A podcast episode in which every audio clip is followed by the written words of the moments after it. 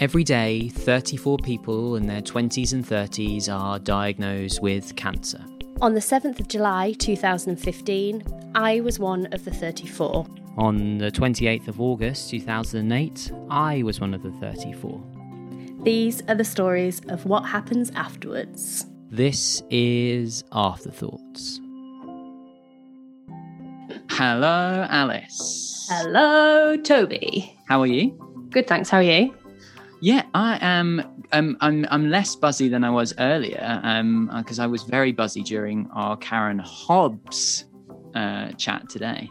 Yeah, you were quite buzzy. All of the sugar, all of the caffeine, all of the vitamin C. And it, and it was Karen Hobbs, really. Uh, well, like- I mean, if anyone's going to make you buzzy, it's Cancer's Karen Hobbs. Cancer's Karen Hobbs, and we've both seen Karen uh, live before. We've seen her her show, we've seen her stand up. You even feature in her original stand up show, right? yes, I do. Well, my voice features in her um, show. Um, I can't even remember What's what your I one line? Give us your I line. think I think my voice is in it a couple of times, but Oh, I couldn't tell you what I say. What did you say to me earlier? You said, uh, "I think I had a deep line." I think there was some. I think it was quite powerful. Yeah, Oh, powerful! That was it. yeah.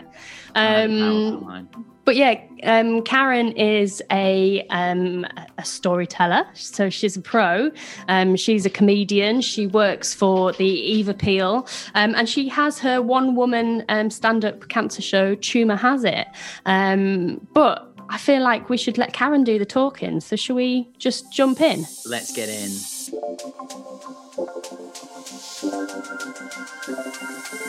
Hi, Alice. Hi, Toby. How are you? Um, I'm a little bit um, buzzy because I've had a, a coffee and a vitamin C drink and some uh, Scottish tablet. How are you? Yeah, I'm very well and absolutely delighted uh, to be joined by Cancer's Karen Hobbs. How are you? Yay! How are you?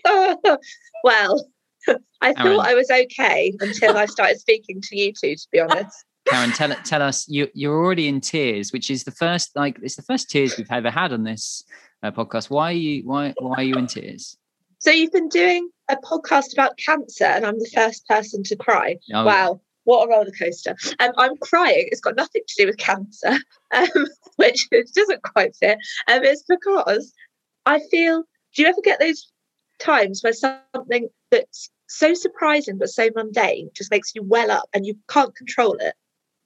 No, No, they don't. no, right, great, that. okay. Thanks, listeners. Uh, I'm going. Um, I found out Alice doesn't drink tea, and she is the person that looks like the biggest tea drinker I've ever seen. She's got like a fluffy blue cardigan and a frilly white blouse collar, No. and she's just and she's just got a mug of squash, and she says she doesn't drink tea, and I would have just so thought of her as a tea drinker, and I just I just burst into tears before we started recording.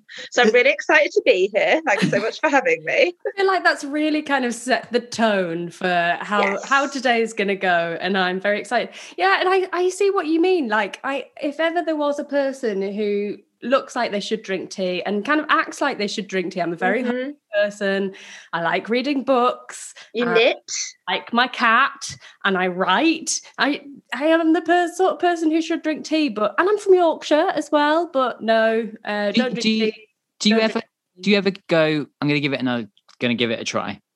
I don't think I don't think I've ever had a cup of tea. What? That I mean, that's the insane. You don't know thing what you're like that. You've never had one. I just don't want to. So it's just on principle now. well, I just have no interest in it. Right, Alice, what's your favourite biscuit? Uh, dark chocolate digestive straight from the fridge. Right. Do you not ever want to moisten it? No, which is weird because like I'm a really big fan. uh, I, I'm well. I'm fundamentally against a dry chip.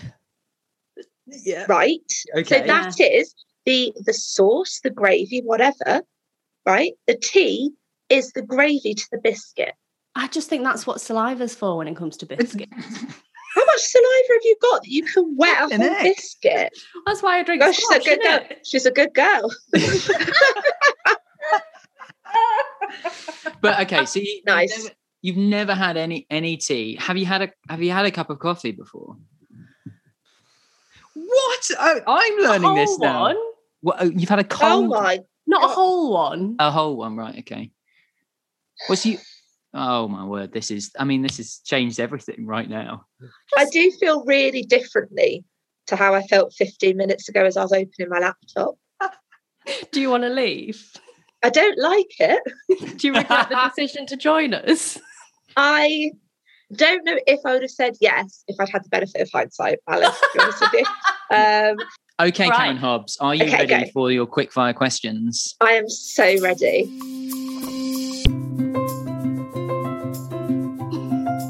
Okay. Karen, could you please tell us what your pronouns are, please? I am she and her. Who do people say you look like? Um, Amanda Seyfried, but she's five foot two and I'm five foot ten. So, like, we would be maybe cousins at best. What film defines your childhood? Oh, oh, okay. What film defines my child? Oh, Sound of Music. Uh, who's your hero? Oh my god! Uh, uh, uh, uh. I ha- okay. All of the, all of the strong female friendships. I have all of those people are my heroes. Um, nicknames. What's Hmm. your favourite one that you have? Tootsie Girl.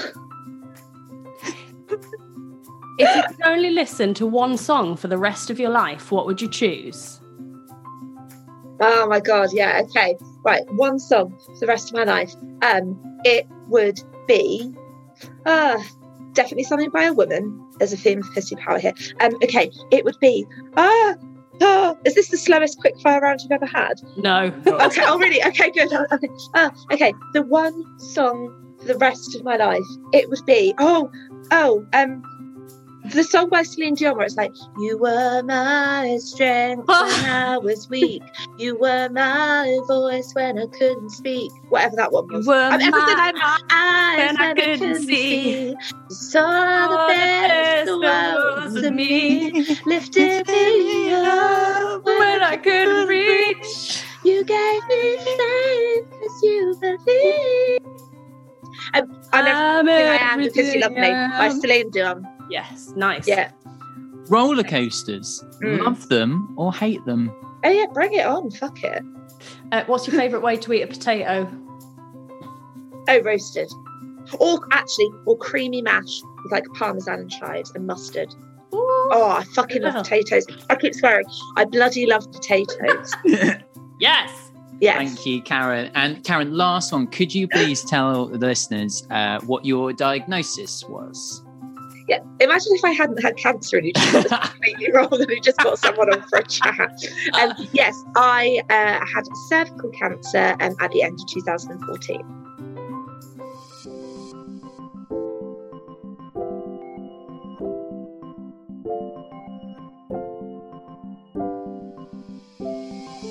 As always, first of all, we are going to talk about Beyond a Diagnosis. Um, the diagnosis story is one that I'm sure every cancer patient can rattle off as if it is a scripted piece. We want to delve into the moments that happen afterwards, beyond that diagnosis. So that's what we're doing with this section. Over to Karen to tell us a story of Beyond a Diagnosis. Survived my surgery, which you know is very likely. So I don't want it to sound like it was a miracle. Um, he, uh, we. So the first time I had sex after surgery was with him. That's very good of me, wasn't it? Um, and we, um, I hadn't had sex for a, a long time because the diagnosis of my cervix, and I have penis and vagina sex. So it was a big deal. I've been kind of building up to it. I was worried about how I was going to feel, and when we had sex, it was fine but that's not the story. It's not a sex story, which is very surprising for me. Um, but I we were, we were in bed afterwards. I say bed; it was the mattress on the floor of his house share in Birmingham, and we were looking um, at his phone. He was showing me something, and um, you know when someone uh, sends a sort of WhatsApp message and you get um, their name pop up. So say Alice, you messaged me, it would flash up on my phone, Alice, and then the first line of the message when my phone screen is open. Uh, and someone who was a saved contact uh, popped up and it said, Hi, Mark, are you free on? And this worried me because it was a saved contact, it wasn't an unknown number. And it said, Hi, Mark. And his name isn't Mark. So alarm bells started ringing. And I said, Show me the rest of the message because there was only the preview. He said, No, no, no, it's the wrong number. And I said, Well, I can see that it's a saved contact. It's not a row of numbers. It's, say, the name is Sam. Uh, and eventually, because I was going off on one and I knew something was going wrong, he showed me the message. And basically, this man um, who had messaged him was booking him as uh, an escort for his wife that following weekend. And he, uh, it turns out, this is, you know, through a whole sort of, this maybe started to unravel at about 11 p.m. We were up talking about it until about 3 a.m. But because I don't have the four hours to recite verbatim to you, it turns out he had been working um, as a sex worker, which I am in full support of sex work. I've got some friends that do sex work. I don't think that is a bad thing. I think the lying, the deceit, the um, the double life he was living from his partner is the thing I had a problem with. And, you know, personally, if I'd have known he was doing this, I wouldn't have continued the relationship because I, I wouldn't choose that. Some people do, that's fine. Hashtag no judgment. Um, so, yeah, it turns out he had been working as a male prostitute called, or sex worker, however you want to phrase it, uh, called Mark. And he'd done it for years and had failed to tell me and had started to you know, pick things up again whilst I was in hospital. So he had started to, yeah, to meet these wives, these unsatisfied wives. Uh, and anyway, the vulnerability, the, I will say weakness, but I don't mean weakness in a in a derogatory or kind of oh that was so weak of me or if someone else were to tell this story and it was labeled as weakness i don't want it to seem like i'm thinking badly of myself or someone maybe in a similar situation, although it's a pretty unique situation. So if anyone else, any of your other guests on this podcast have got a similar story, I will be royally hacked off. Um, so the vulnerability, the weaker side of it is that I was so quite literally it sounds graphic. I was quite literally raw from what had happened. My uh, my body was lit. My vagina was literally raw and healing from everything that had happened. And I was so delicate as a person. I was sore physically and I was sore emotionally. Um, and I let it go. And I said, okay. Um, I was obviously upset. I didn't you know, pretend I was okay with it, but I was I was in tears. I was questioning things. I was wanting to know probably too intricate a detail about scenarios where he would meet people, etc. Because for me, how could I have not known that that this was all going on? So therefore, I needed every detail I could get. Um, and uh, and yeah, the sort of vulnerable, the weakness that I wanted to talk about was that if I had felt stronger in myself and at less of a crossroads and a sort of wow, I've survived this. You know, God, let's hope checkups go okay fork in fork in my life, I would have no way carried on being with him. I would have said, This is not for me. You are a lying knobhead. Get out of my life. But I was weak, I was vulnerable. I had just gone through this massive disruption and I couldn't face another disruption. So close. So that was the moment of weakness. But the moment of strength when I'd had a couple of checkups, because at that point it was three monthly checkups. That's the sort of you know initial um, pathway checkup pathway for for what I had, and I, I didn't have to have chemo or radiotherapy. So I sometimes feel like I haven't had enough cancer to be um, a cancer survivor or to be a guest on cancer related discussions on podcasts, but um, it was just surgery in air quotes. So um, for me, it was three monthly checkups after the surgery. And after I had three of those under my belt, so we're at the nine month ish mark at this point, um, we moved in together. And I shouldn't have moved in with him. Everyone knows I shouldn't have moved in with him, but I did move in with him because, again, I didn't want to lose something else when I'd already lost such a big piece of myself in recent months. So we moved in together. three weeks after we moved in together, I found out by email, and I was at work at the time, that again, long story short, well, not short, but shorter, um, he had since the sex worker revelation, he had been seeing an ex, and she had emailed me photos of them in our bed together when I wasn't there. And she didn't know about me. So I don't think I would have gone about it in the exact same way as she had if I had been wanting to tell the partner of the person I was sleeping with. But I would have told them I would have just just done it a little bit more delicately without kind of policey attached image and you're downloading it and then it's your boyfriend and someone else's tit uh, in your on your pillow. Um, but the moment I found that out, I phoned him and I said, I've just had this email from X. And he obviously couldn't deny it. We tried to, and I was like, I've got actual photographic evidence. Anyway, all, all of the, you know, the affair, the secrets unfurl again, as they did with the first story, the sex work while in hospital story. And because I had three checkups under my belt, and it was statistically less and less likely that there would be a recurrence or there would be need for extra treatment because the surgery hadn't gone well. Um, I thought, you know what, I'm going to survive this, i.e., the cancer stuff. I think it is really just a blip, and that's what statistics and checkups suggest.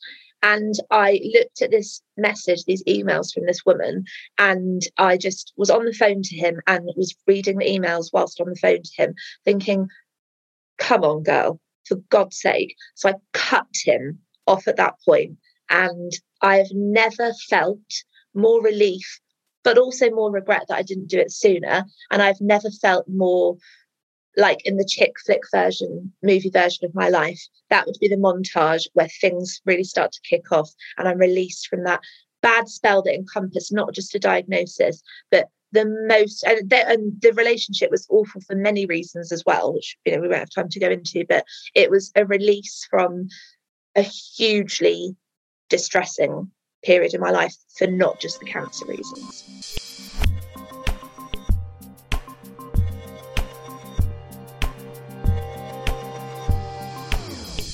The next section on Afterthoughts is a story that's going to showcase some of those invisible impacts of a cancer diagnosis. Over to you, Karen. I think when people find out you are years post um, post treatment, post surgery, post diagnosis, and you'll you'll probably be fine at this point. You know, something else might happen illness wise, but the thing that you know is your defining, you know, you know, um, calling card, i.e., for me, cervical cancer diagnosis, that's pro- that's pretty likely to be over. Um, and you know, the further you get away from that date you found out, the more people presume that it's having less of an impact on your life because it is over essentially. And yes, whilst I'm just over six years all clear, which is amazing, hashtag so grateful, hashtag blessed, etc. That doesn't mean that it didn't happen six years ago. Um, and I have always been quite sort of hyper and highly strung as a person.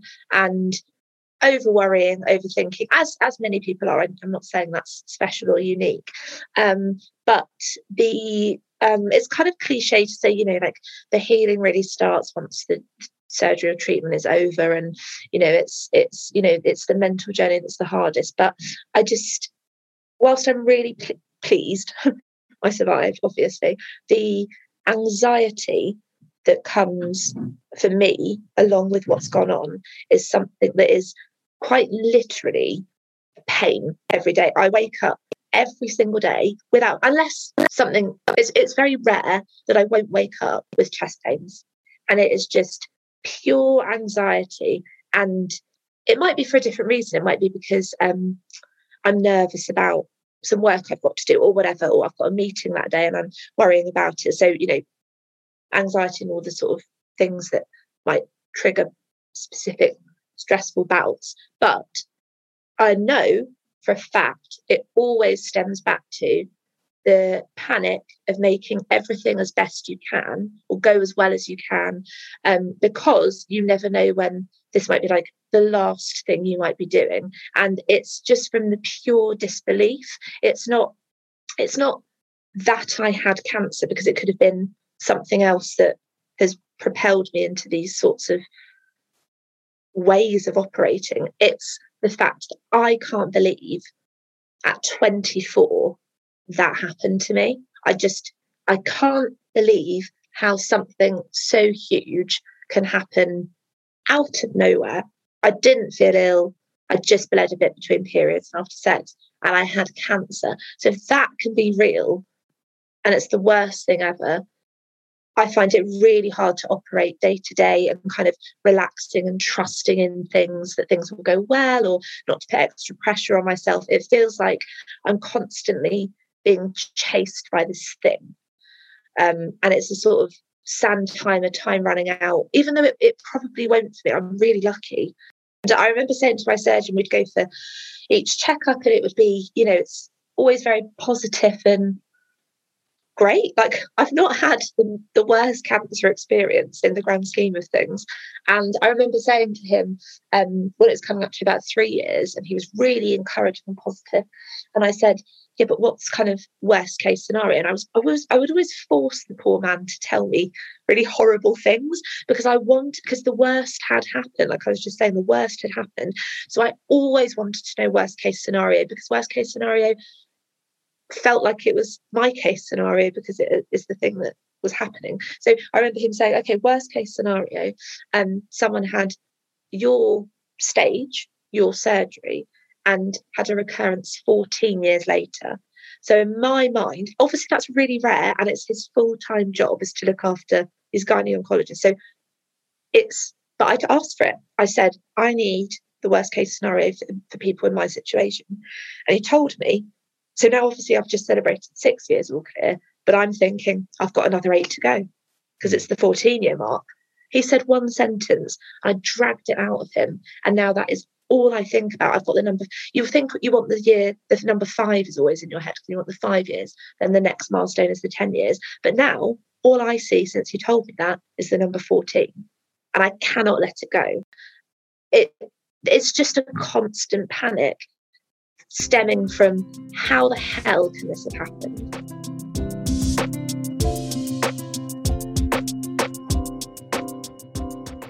Those around us are also affected by a cancer diagnosis, and we know that all too well, whether it's parents, friends, other family members, or even dogs. So, we're going to hand over to Karen now so that she can tell us a story about those around us. So, I'm an IVF baby. So, my mum and dad met when they were 17 and 20. They got married at 19 and 22. And then they tried for 19 years to have a baby and they um, had several miscarriages. So they could they could get pregnant, um, not not that many times, I guess, in 19 years. Um, but you know, it did happen, but it just didn't stay. So they just kept, you know, losing the babies at various stages, and it just didn't quite work out. So they had a round of fertility treatment. Bam, here I am, gorgeous. But with with great power comes great responsibility. And the amount of pressure I've always felt put on me as the only child, um, which I like being the only child because center stage is my it's my vibe, it's my brand. But the pressure put on as an only child, but not just without siblings, i.e., you're their one focus, you're the only person they parent and can parent but the pressure of being that only child that was that was wanted for almost two decades is exhausting. So even when I was little, if I didn't get a good enough mark in a whatever test, I would think they must be so disappointed that they tried for 19 years and I'm not perfect. Nobody is perfect. But I remember thinking from a young age how crap it must be for them to be a bit disappointed. They weren't disappointed. I just presumed they were because it wasn't 100% whether it was the test, whether it was if I was naughty and got my pocket money t- taken away from it, whatever it was. If something wasn't perfect, I felt so guilty that they'd had this one shot at having a child and I was messing it up for them. So when I was diagnosed with cancer and you know, when you're finding out staging, when you're going through the scans to work out what the plan of action is, because I didn't know, I was really lucky. I was a relatively early stage, but you didn't know, you don't, you don't know that when you're diagnosed. You just know you have cancer. You don't know how much cancer you have. So the sort of couple of weeks where we're finding out POA and what stage and what the situation, what the prognosis is probably going to be, there's this real possibility that they might lose me. And I love them dearly. And I actually hope they don't listen to this. But a lot of the time it was made about them. It was what could we have done? So cervical cancer, 99.8% of the time is caused by a virus called HPV, human papillomavirus. It's um, really common. It's like a, it's like a common cold. Over 80% of us will have it at some point, um, and it's passed on through sexual contact. So not just um, you know, there's lots of, and that's what um, cervical screening checks for. It checks for high risk HPV. So there are lower strands, lower risk strands that can cause like genital warts that, you know, are a, a pain, but they're not going to kill you. And then there are higher risk strands, i.e., that can develop um, you know, make the cells become abnormal and, and develop into cancer if left untreated. The cervical screening is looking for high risk HPV um, and abnormal cells um, that have the potential to develop into cancer if left untreated. So I was too young for a cervical screening. So um, because it is caused through sexual contact, there's, you know, for example, I say sexual contact, but my point here is that people, um, lots of women who only have sex with women, um, will have been told, you know, in the past if they're, you know, I've had like so many 50 year old lesbians say, I was told, you know, back in my day that I didn't need one because I'm gay. No, any type of sexual contact passes this virus on. Any combination of set of genitals touching, whatever, can pass on this virus. So I didn't know anything about this at the time um, because I was too old for the HPV vaccine that's now in schools and too young for a screening. So one of the first things my mum said when the consultant confirmed that, um, you know, biopsy taken uh, to come back in two weeks. Hello, yes, it is cancer. I had been preparing myself for it. For her, it was a massive shock. And he was then explaining that, you know, it was caused by type 18, one of the two um, strands of high risk HPV that cause about 70% of cervical cancer. So it's very sort of typical. I wasn't unusual. It was, yeah, one of these high risk strands uh, that I haven't been vaccinated against, too young for screening. That's the thing that caused my cancer. Very, you know, all above board or below belt, however you want to think of it. Um, and my mum was just saying, What could I have done?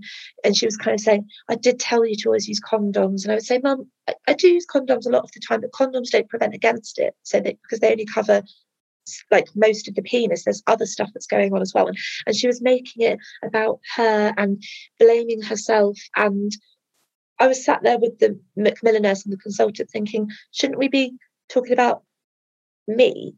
Because you know this is kind of the one time where it is all about me isn't it? The fact that i've got cancer. But she was you know so upset and what could i have done? I'm so sorry i didn't do enough and oh should i have done something different? Um, and i just i was just a bit pissed off that it was one time where it wasn't it shouldn't be about their disappointment or me not being perfect because it's cancer. It's not 80% on a maths test. It's a deadly disease. Um, and i think yeah so yeah i just wanted to talk about the pressure that i felt from being told for 90 you know we wanted to have you for 19 years. That from such a young age knowing what you're carrying on your shoulders and kind of your your two people's whole world in one shot at being a parent which is what they've always wanted when that's thrown into uncertainty that pressure and worry about being a disappointment didn't change for me. And i think it's the one time it should have been not there at all but yeah, it still was there. And I was still feeling guilty and I was still feeling the pressure to survive because I wouldn't want to disappoint them. Next up, we have time for a space for those lost conversations that aren't being heard in the cancer community at the moment. So, Karen, it's over to you for the lost conversations section. I don't think that when we think about a young person with cancer, we talk enough about or see enough of the joy that can surround it. I think there's such a sadness when you tell someone that you were young and you had cancer, or when so I, I saw um, socially distanced, all, all above board, um, a uh, went to a friend's garden and there was someone there I hadn't met. So it was, hello, let's call him um, Tom. That's not his name. Let's call him Tom. And um, you know, you just sort of chat. How do you know X and all that sort of thing. And uh, he, I asked what he did. He asked what I did because that's what you do, isn't it? And I said I work for a gynae cancer charity, the Eve Appeal. He hadn't heard of it. Why would he? Um, you know, it's not his world. He's, you know, he's a gay guy that's had nothing like this, you know, happen in his life. So why would he know about a gynae cancer charity? And uh, he's like, that's really, you know, I do the information awareness and run the run the helpline and give talks about gynae health. And he said, How on earth did you get into that? And I said, Well, I had cervical cancer when I was 24, started writing and talking about it and being quite sort of open and public about it, um, you know, for, for many reasons. And uh, and he started crying he honestly, this was the other day. This was three days ago, and uh, and he welled up, and he was just saying, "Oh my god, oh wow, good, like good, good for you." As in, I I didn't appreciate. Well, look, not that I didn't appreciate that. I don't want to sound ungrateful for someone's um compassion and someone's good energy and good thoughts. He he was lovely, really lovely.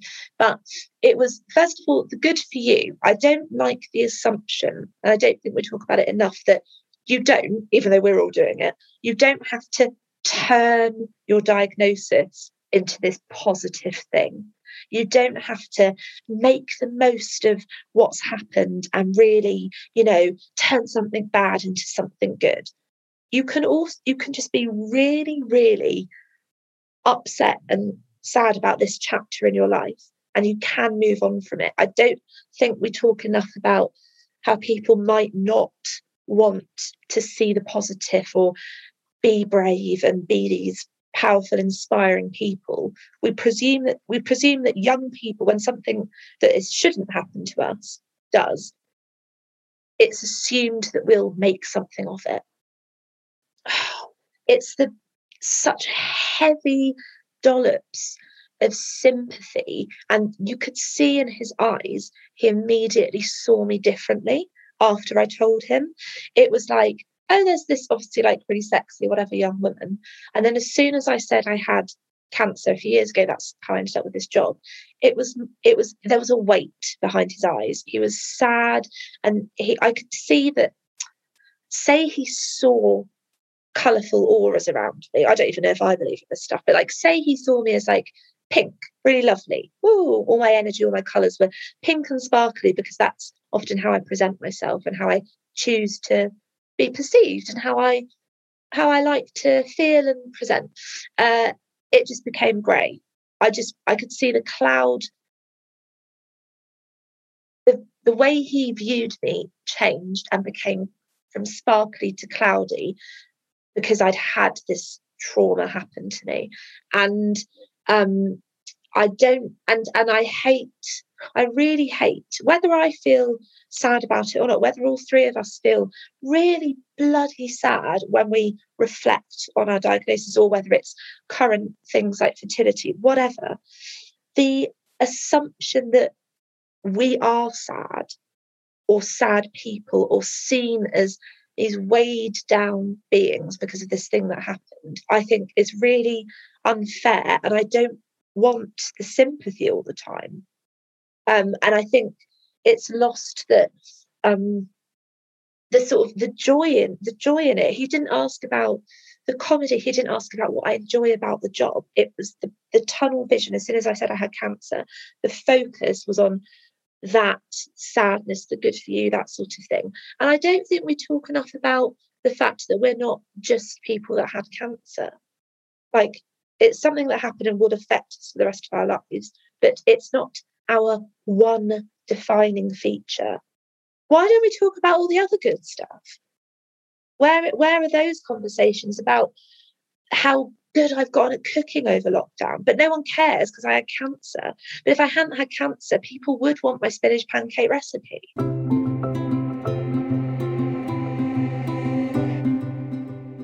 what do young adult cancer patients know that people who haven't had cancer don't know?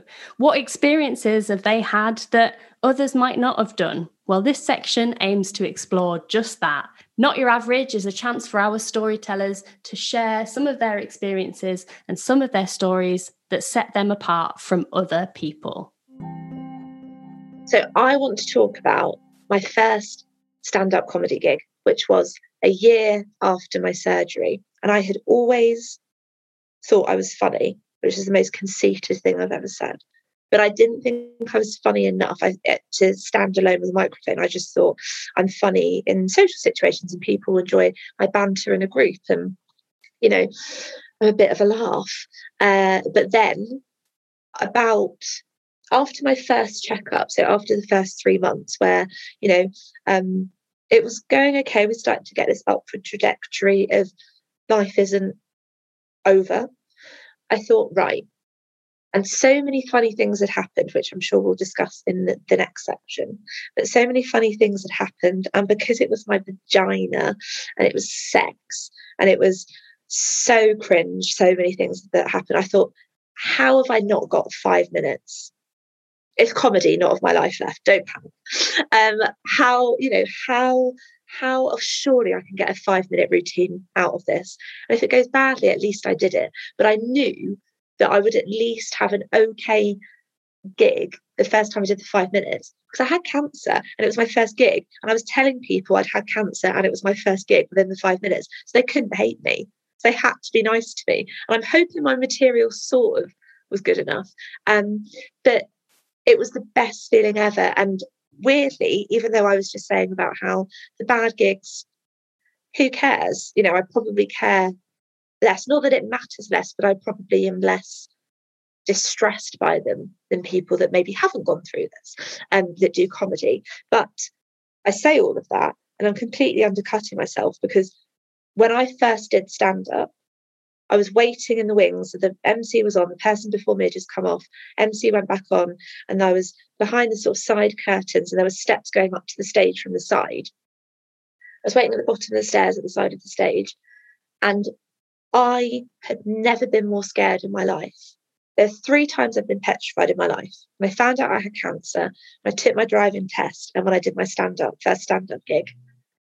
And the stand up gig was the most nerve wracking. And I thought, okay, this is very absurd that I'm more nervous to do five minutes of comedy than I was to, you know, have life saving surgery. But there you go. Um, so again, the thing, my little kind of secret weapon, because I've had cancer that other people my age and in my situation don't get or don't have because they haven't had cancer, is that when something doesn't go as perfectly as you would like it to, it doesn't matter. The last section of Afterthoughts is to dive into the don't laugh section. Now, we've had a lot of laughs with Karen already today, um, and she has importantly mentioned how great it is and important to talk about some of the, the funny sides of cancer. So, we're going to hand over to Karen right now to hear the don't laugh section. Okay, well, I mean, I've tried to make a career out of this, so the pressure's on. But I knew something was up in terms of, okay, this is pretty bloody funny what's going on when after um, I first found out that I was diagnosed and I, as I've said earlier, was told about the HPV virus and that it's passed on through sexual contact. And my dad was like, How did that scan go? And I said, You know, fine, but I just feel quite tired. And he's and he was like wanting to make sure I rested. And this is one of my first funny moments where I thought I'm going to do some comedy out of this one day. Because bearing in mind, I just found out about the HPV virus and how it's passed on. My dad, who sometimes gets his words mixed up, and I told him I was tired after the the, the scan and, and the appointment.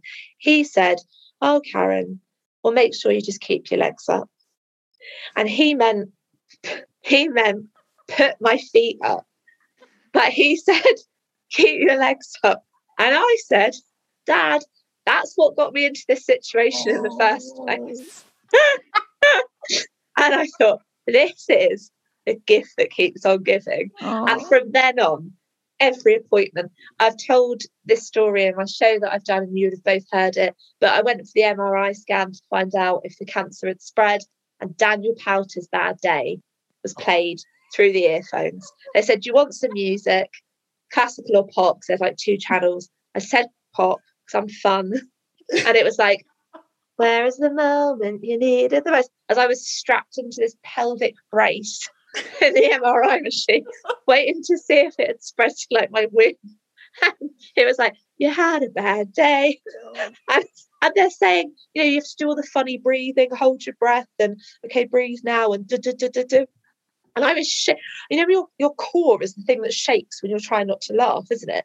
But that's the exact place they were trying to scan and was braced up.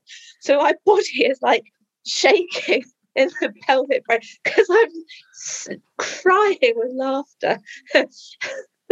you had a bad day. I was like, no shit, Sherlock. so my dad said things like, "Keep your legs up." That's how I got here. Um, bad day in the uh, in the MRI machine. Oh my god, somewhat like a nurse.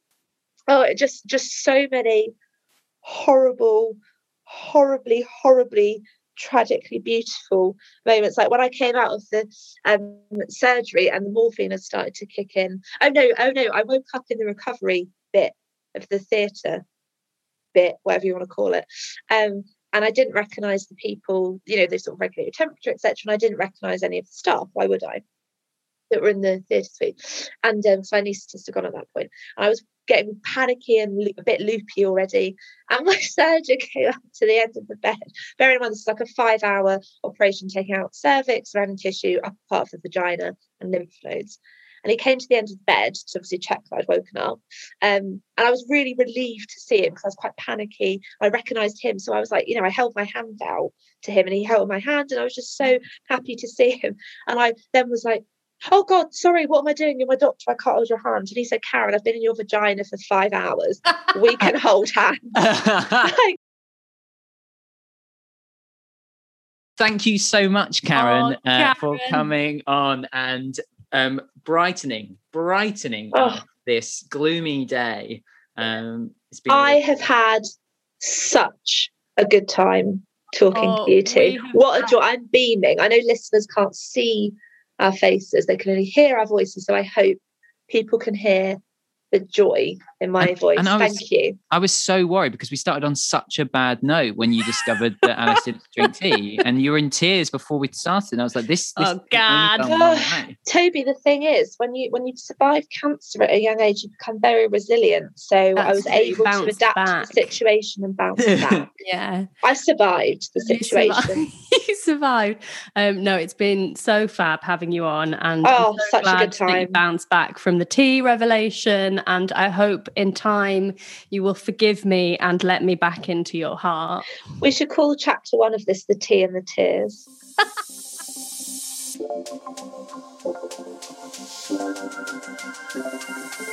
yeah, I just hope people can hear the joy in my voice. Thank you so much. This was a blast. Thanks, Karen. Thank you, Thank you Karen. Bye. Bye.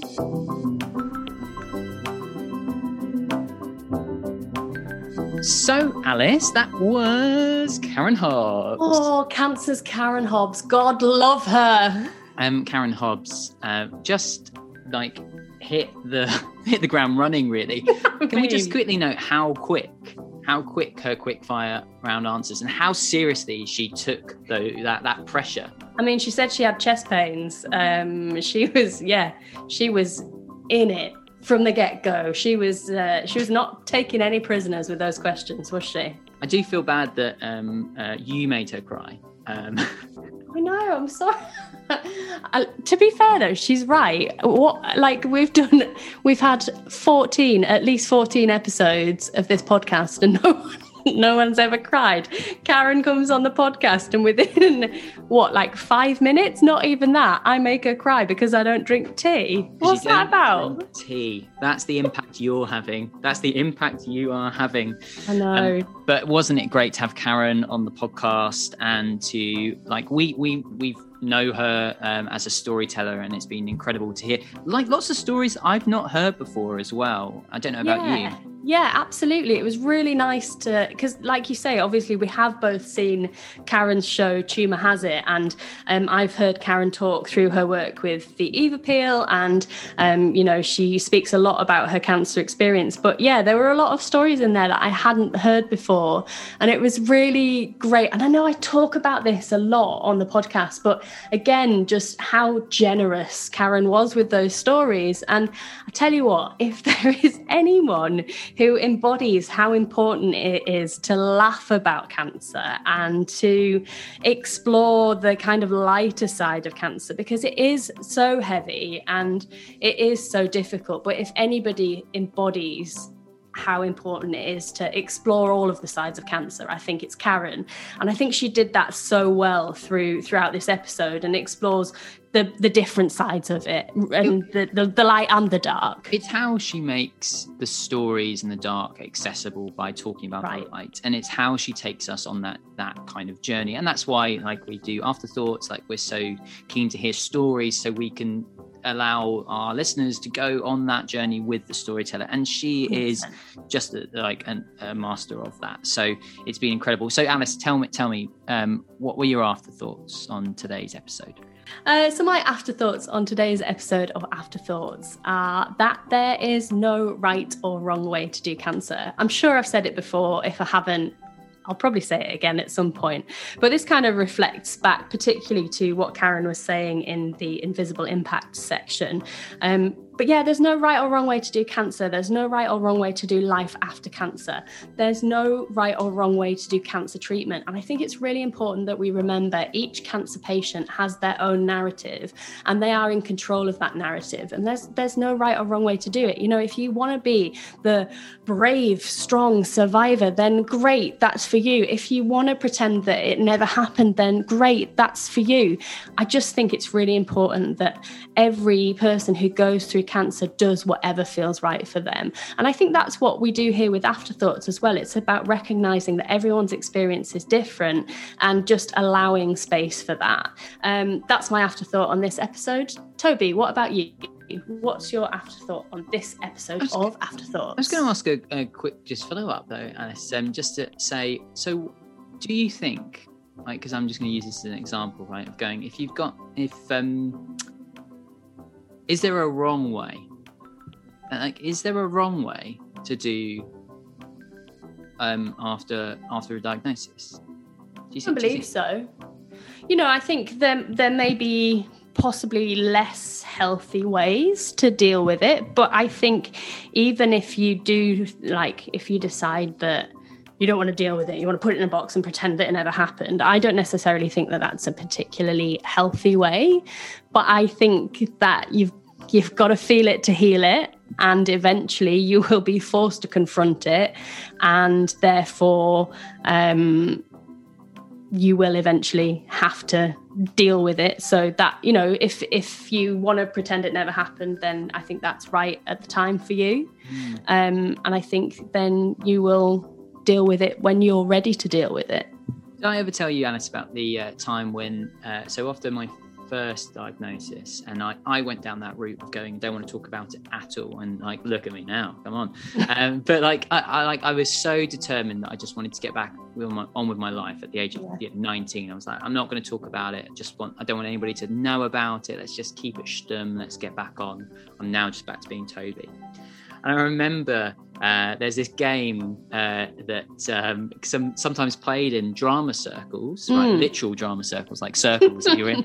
And um, it was um, it's called um, what's the most interesting thing? Uh, no, te- um, it's tell us something that we can't tell from looking at you. Oh, right and so it's going around and it was a massive circle of like um, it, it- like 100 people or something everyone's going around saying this thing. And i remember like just watching as um, the, it was going around the circle and i was thinking oh my god it's like this is coming around to me. And like I, like what do i say? Like the only thing i could think is it's like like it was going off in my brain. It's like cancer cancer cancer cancer cancer Yeah. cancer cancer cancer. And i anxiety was so so so so so so so strong and stuff. And as it's coming round and round i'm just like uh, i juggle Choco.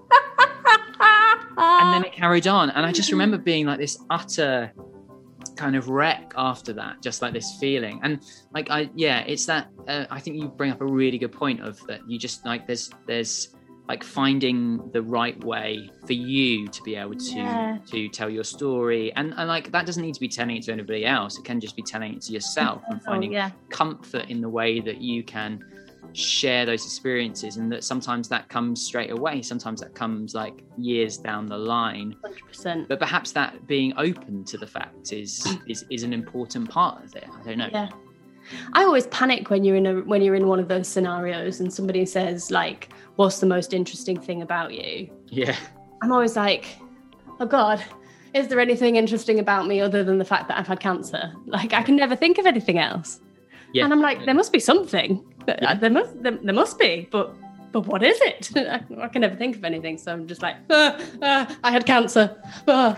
Um, but yeah, Toby, what is your afterthought on today's episode of Afterthoughts? Well, I, I just really thinking about what Karen was saying about the like again this like lengths of time as well, and how Mm. like sometimes those those like our our relationship to our diagnosis changes as we get older and as as we're uh, like if we experience it as a young person and we're going still through formative years how we might still be uh yeah like might be getting years beyond the initial diagnosis but the kind of the feelings and the kind of the ways that you're responding to it can, can and will will continue to change Yeah. and that it isn't going to be a case of that it's suddenly gone and stuff Yeah. and how that acceptance of that being an important part of it of how we continue to relate to a formative moment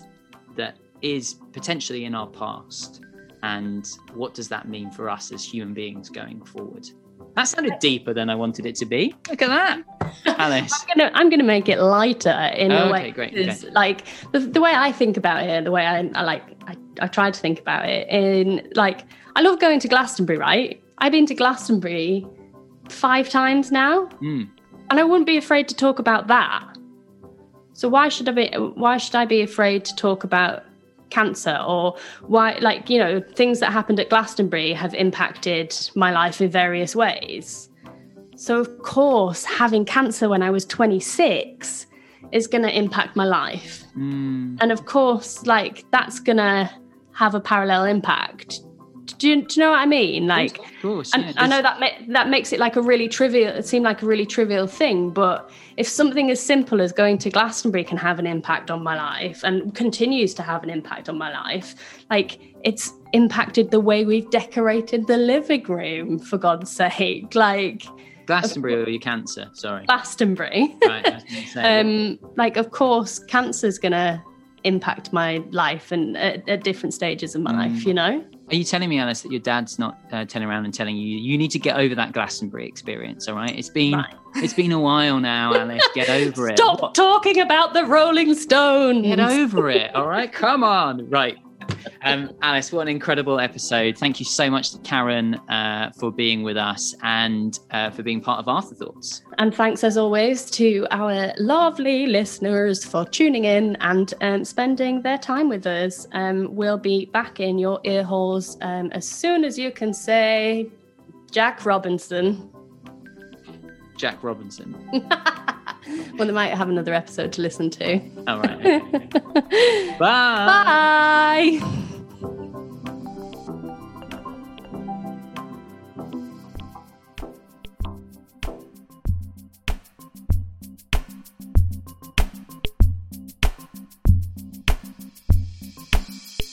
If today's episode of Afterthoughts has brought up any thoughts or feelings that you'd like to speak to someone about, we really recommend grabbing a cuppa with a friend or dropping them a message. There are tons of charities out there who can help you if you've been through cancer and need a bit of extra psychological support. Thanks so much to Trekstock for supporting another series of Afterthoughts. Trekstock helps young adults diagnosed with cancer to get moving again after cancer stops them in their tracks, and the work they do is incredible. Find out more at trekstock.com.